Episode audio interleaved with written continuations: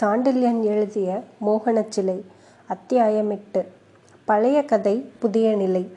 விடியற்காலை முதல் விடுவிடுவென்று நடந்துவிட்ட பற்பல நிகழ்ச்சிகளால் பெரிதும் குழம்பி கிடந்த சிந்தையுடன் அந்த சிங்கார சிற்றறையில் சித்திரப்பாவையென நின்றுவிட்ட அரசகுமாரி நீ சேரன் புதல்வியல்ல என்று ரத்தினக்கொள்ளர் கதையை துவங்கியதும் அதுவரை இருந்த குழப்பத்தையெல்லாம் உதறிக்கொண்டு நிமிர்ந்து நின்றாள். அவள் ஒவ்வொரு அங்கத்திலும் அரச தோரணை ஒளிவீச அவள் கண்கள் தனது எதிரே நின்ற மூன்று உருவங்களையும் அதிகார தோரணையிலேயே அளவெடுத்தன. தன்னை உரித்து வைத்தது போன்ற அழகுச் சிலை மீதும் அவள் இருபுறத்திலும் அவள் மெய்க்காவலர்கள் போல் நின்றிருந்த ரத்தின கொள்ளர் மீதும் மன்னரென்று வெறிப்பிடித்த கிழவனால் அழைக்கப்பட்ட அந்த புதிய மனிதர் மீதும் தனது அழகிய விழிகளை நாட்டினாள். தங்கள் முகங்களில் எவ்வித உணர்ச்சியையும் காட்டாமல் நடுவில் இருந்த சிலையைப் போலவே அந்த இருவரும் நின்றிருந்தது. பெருவியப்பாக இருந்தது வஞ்சிநகர் செல்விக்கு. அப்படி உணர்ச்சியற்ற பார்வையுடன் அந்த மூன்று சிலைகளில் ரத்தின கொள்ளருக்கு அடுத்தபடியாக அந்த புது மனிதரே வாய்த்திருந்து பேசினார். அப்படி பேசிய போதும் நின்ற இடத்திலிருந்து நகராமலும் இமைகளை கூட அசைக்காமலும் உதடுகளை திறந்தாரா இல்லையா என்று சந்தேகப்படும்படியாக லேசாக திறந்த உதடுகளால் மிக மெதுவாக பேச முற்பட்ட அந்த புதிய மனிதர் செல்வி உன்னை பற்றி நான் பெருமை அடைகிறேன் இன்று காலை முதல் ஏற்பட்ட நிகழ்ச்சிகளால் சித்தம் சிதறி கிடக்கும் நிலையிலும் உன் தோரணையை நீ குறைத்து கொள்ளவில்லை. அதுவே பிறப்புக்கு சரியான சான்றாகும். இருப்பினும் ரத்தின கொள்ளர் திடீரென்று விஷயத்தை உடைத்திருக்க வேண்டாம். மெல்ல மெல்ல சொல்லியிருக்கலாம் என்று சொன்னார். அரசகுமாரி அதற்கு உடனடியாக பதிலேதும் சொல்லவில்லை. அவர்களுக்கு எதிரே மண்டியிட்டு வெள்ளை மயிரெல்லாம் தரையை தொட தலை வணங்கியது வணங்கியபடி இருந்த அந்த கிழவெறியனை பார்த்தாள். மயக்கமுற்று தரையில் சாய்ந்து கிடந்த இளையவேலை பார்த்தாள். கையில் காயத்திலிருந்து சொட்டிய இரத்த கசிவை தனது அங்கியின் முனை ஒன்றினால் துடைத்து அழித்துவிட்டு மீண்டும் சர்வசாதாரணமாக கையில் அந்த பழைய மோகன சிலையை ஏந்தி நின்ற இதயகுமாரனை பார்த்தாள். இத்தனையும் பார்த்து பழையபடி உயிருள்ளது போல் தன்னை நோக்கி கொண்டிருந்த அந்த அழகு சிலையையும் பார்த்தாள். அதன் அழகிய விழிகளில் ஏதோ ஒரு புத்தொளி பிறந்தது போன்ற பிரம்மை அரசகுமாரிக்கு ஏற்படவே அவள் தன்னை மேலும் திடப்படுத்தி கொண்டு ரத்தின கொள்ளர் மீது முடிவாக தனது கண்களை பதியவிட்டு அச்சுதரே இவர் எந்த நாட்டு மன்னர் என்று வினவினாள். இந்த கேள்வியை கேட்டதும் அச்சுத கொள்ளர் பதில் சொல்ல தயங்கினார். பதில் சொன்னபோதும் அவர் குரலில் சிறிது தயக்கம் இருந்தது. இவர் எந்த நாட்டு மன்னர் என்று அறிந்து கொள்வதை விட இவருக்கும் உனக்கும் என்ன சம்பந்தம் என்பதை தெரிந்து கொள்வதால் பயனுண்டு என்று அச்சுத கொள்ளர் சொன்னார். அதையும் தெரிந்து கொள்ள ஆசைதான். அதை மட்டுமல்ல பிற நாட்டு அரசர் ஓசைப்படாமல் இன்னொரு நாட்டில் திருட்டுத்தனமாக நுழைய வேண்டிய அவசியம் என்ன என்பதையும் தெரிந்து கொள்ள ஆசைப்படுகிறேன். இவருக்கு முன்னோடியாக இவர் இந்த இடத்தில் இதயகுமாரனை சுட்டிக்காட்டினாள் அரசகுமாரி. இங்கு வந்து இல்லாத குழப்பத்தை எல்லாம் விளைவிக்க வேண்டிய காரணம் என்னவென்பதையும் அறிய ஆசைப்படுகிறேன். தவிர ரத்தின கொள்ளரும் பெரிய வியாபாரியுமான தாங்கள் இத்தகைய சுரங்க அறைகளையும் நிலவரை சித்திர வேலைப்பாடுகளையும் செய்து கொண்டு அரசியலில் பெரும் பங்கு ஏற்றிருக்கும் விசித்திரம் எதனால் என்பதையும் உணர்ந்து கொள்ள ஆசைப்படுகிறேன் என்று நிதானமாக பதட்டமேதுமில்லாமல் கேள்விகளை வீசினாள் அரசகுமாரி. அவள் கேள்விகளின் தெளிவையும் கேள்விகளை வீசிய போது நிதானித்துவிட்ட அவள் உணர்ச்சிகளையும் கண்களில் தெரிந்த அந்த பெரும் தோரணையையும் கவனிக்கவே செய்த ரத்தினக்கொள்ளர் அரசகுமாரி உன் கேள்விகள் அனைத்திற்கும் என்னால் பதில் கூற முடியும். அதற்கு முன்பாக நீ அறிய வேண்டிய விஷயம் முக்கியமாக ஒன்றிருக்கிறது. விஜயாலய சோழதேவர் எங்கும் திருட்டுத்தனமாக நுழைய வேண்டிய அவசியமில்லை என்பதை தமிழகம் அறியும். பல்லவரிடம் சிற்றரசராகவும் படைத்தலைவராகவும் இருந்த போதிலும் விஜயாலயர் பல்லவர்களாலேயே பரகேசரி என்று மரியாதையாக அழைக்கப்படுகிறார் என்பதையும் நீ உணர்ந்தால் அவரை பற்றிய உன் கேள்விக்கு அவசியம் இருக்காது என்று உணர்ச்சியுடன் ஒரு மர்மத்தை உடைத்தார் ரத்தினக்கொள்ளர் அச்சுதர். அப்படி ரத்தினக்கொள்ளர் மர்மத்தை உடைத்ததால் மனம் நெகிழவில்லை அரசகுமாரி. சோழ நாடு என்று ஒரு நாடு இப்போது இருக்கிறதா என்று இகழ்ச்சியுடன் கேட்கவே செய்தாள். அதுவரை மண்டியிட்டு வணங்கியிருந்த அந்த கிழவெறியன் எழுந்திருந்து தன் கூன் உடலையும் நிமிர்த்தினான் சிறிது. பெண்ணே நீ அரசகுமாரியாயிருக்கலாம். ஆனால் உன் பெண் புத்தி போகவில்லை. ஒரு பெரிய அரசை உருவாக்கி வரும் விஜயாலய சோழதேவரை அவமதிக்க சோழ நாடு உண்டா என்றா கேட்கிறாய்? சோழ நாடு என்றும் அழிந்ததில்லை. இனியும் அழியாது. நம் கண்ணில் படாததெல்லாம் அழிந்ததாகாது. ஆத்மா கண்ணுக்கு புலப்படுவதில்லை. அது அழிகிறதா? நீ சோழன் மகள். அது உன் மனக்கண்ணுக்கு புரிந்துவிட்டதா? இல்லை புறக்கண்ணுக்குத்தான் பார்த்தவுடன் தெரிந்துவிட்டதா? என்று தனது வெறி பிடித்த குரலில் கூறி அதோ நிற்கிறது சோழ நாட்டின் உயிர். சோழ நாட்டின் ஆத்மா உன் தந்தை என்று விஜயாலியனை சுட்டிக்காட்டினான். இடையே சிறிது நகைத்தான் வெறி பிடித்து ம் உன் பாட்டியையே அறியாதவள் தந்தையை எப்படி அறியப் போகிறாய்? அவளை நான் சமைத்தேன் இந்த இரு கைகளால். நினைப்பிலிருந்து சமைத்தேன். சில சமயங்களில் நீ இந்த வஞ்சிமா நகரில் பவனி வரும்போது உன்னை பார்த்து செதுக்கினேன் இந்த சிலையை. அவள்தான் இந்த மகா புருஷனை உன் தந்தையை ஈன்றவள். அவளுக்கும் உனக்கும் எந்தவித வித்தியாசமும் இல்லை.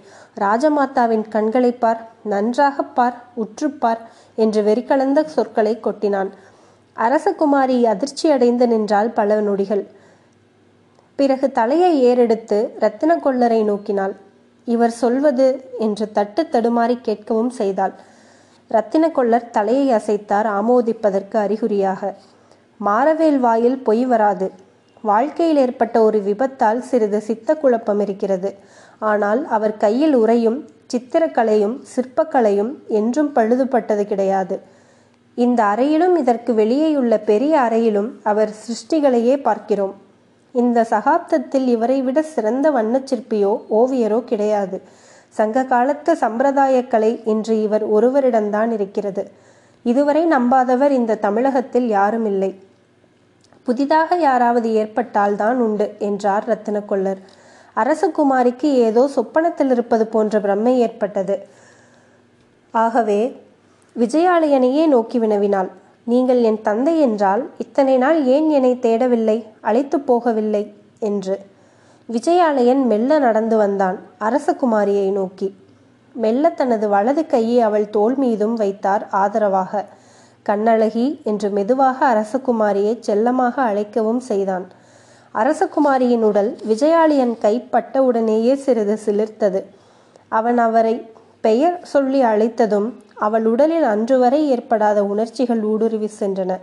என் பெயர் ரஞ்சனி என்று தழுதழுத்த குரலில் சொன்னாள் அரசகுமாரி. விஜயாலயன் இதழ்களில் மெல்ல இளநகை அரும்பிற்று. குழந்தாய் அது சேரமன்னன் அளித்த பெயர். உன் உண்மை பெயர் கண்ணழகி. இந்த பெயரை வைப்பதில் எனக்கும் உன் தாயாருக்கும் எத்தனை விவாதம் நடந்தது தெரியுமா? உனக்கென்ன தெரிய போகிறது நீ சிறு குழந்தை என்று விஜயாலயன் குரலில் உணர்ச்சி மிகுந்து கிடந்தது. அரசகுமாரியின் தலை சுற்றும் ஸ்திதிக்கு வந்துவிட்டது. ஏதேதோ சொல்கிறீர்கள் எனக்கு எதுவுமே புரியவில்லை என்று கூறி கண்களை மூடினாள். விஜயாலயன் அவளை தாங்கி பிடித்து அணைத்து கொண்டான். பிறகு லேசாக தனது கைகளில் தூக்கி கொண்டு அச்சுதரே வாரும் அடுத்த அறைக்கு செல்வோம் என்று கூறி இடையிலிருந்த கதவை திறந்து கொண்டு அந்த பெரிய சித்திர சாலைக்கு சென்று அங்கிருந்த மஞ்சத்தில் உட்கார்ந்து மகளை தன் மடியில் கிடத்தி கொண்டான். அவளை பின்பற்றி அதிவேகமாக வந்த வெறிப்பிடுத்த மாறவேல் சித்திரசாலையின் ஒரு மூலையில் இருந்த மா மண்பாண்டங்களிலிருந்து குளிர்ந்த நீரை கையில் ஏந்தி வந்த அரசகுமாரியின் முகத்தில் தெளித்தான். அரசகுமாரி மெல்ல மெல்ல கண்களை திறந்தாள். தான் விஜயாலயன் மடியில் இருப்பதையும் அச்சுத கொள்ளரும் வெறிப்பிடித்த சிற்பியும் இதயகுமாரனும் தன்னை உற்று நோக்கிக் கொண்டிருப்பதையும் பார்த்தாள்.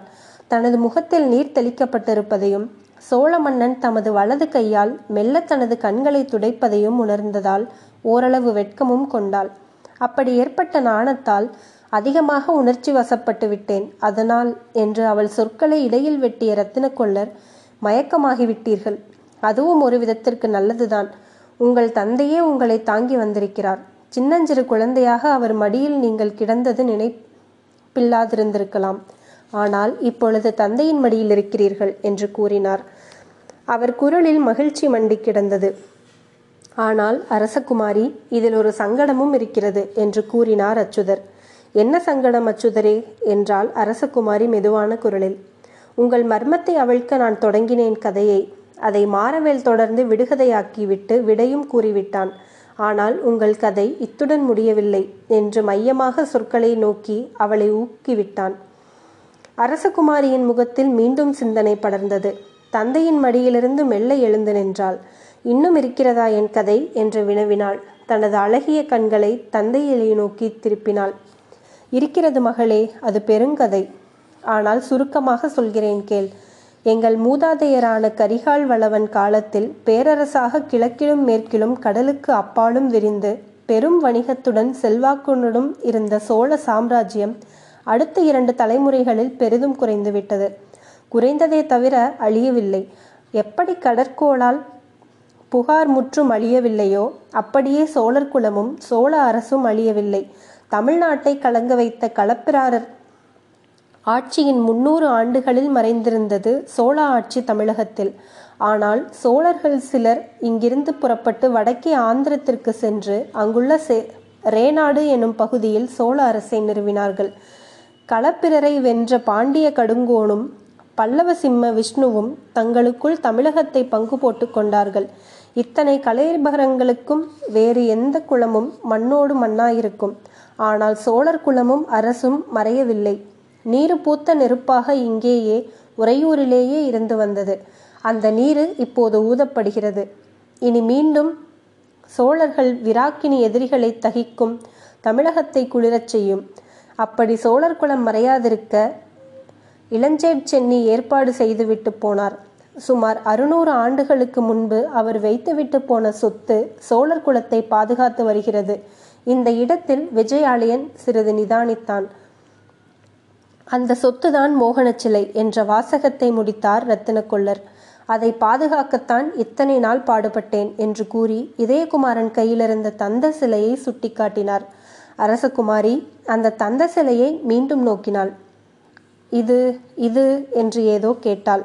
இளஞ்சேட் சென்னியால் யானையின் முழு தந்தத்தினால் செய்யப்பட்டது. இளஞ்சேட் சென்னி அழகு மிக்க தேர்களை செய்யும் சிற்பி என்பதை வரலாறு அறியும். அப்படி செய்த தேர்களில் ஒன்றில் இந்த மாதிரி ஒரு சிலையையும் அமைத்தார். அவர் இறக்கும்போது சொன்னார் போரில் தேர் உடைந்தாலும் இந்த சிலை உடையாது. இதை கொண்டு என் மகன் சக்கரவர்த்தி ஆவான் என்று. அதை பிற்காலத்தில் இரும்பிடத்தலையார் சொல்ல கேட்டு கரிகால் வளவன் மிக பத்திரமாக இந்த சிலையை பாதுகாத்து குலச்சொத்தாக்கினார். காலவெள்ளம் சரித்திரத்தின் சதிகள் இதை வஞ்சிக்கு கொண்டு வந்தன. இதை பற்றி யாரும் அறியாதிருக்க நான் தான் இதை பாம்பு புற்றில் உள்ள மரத்தின் அடியில் புதைத்து வைத்தேன்.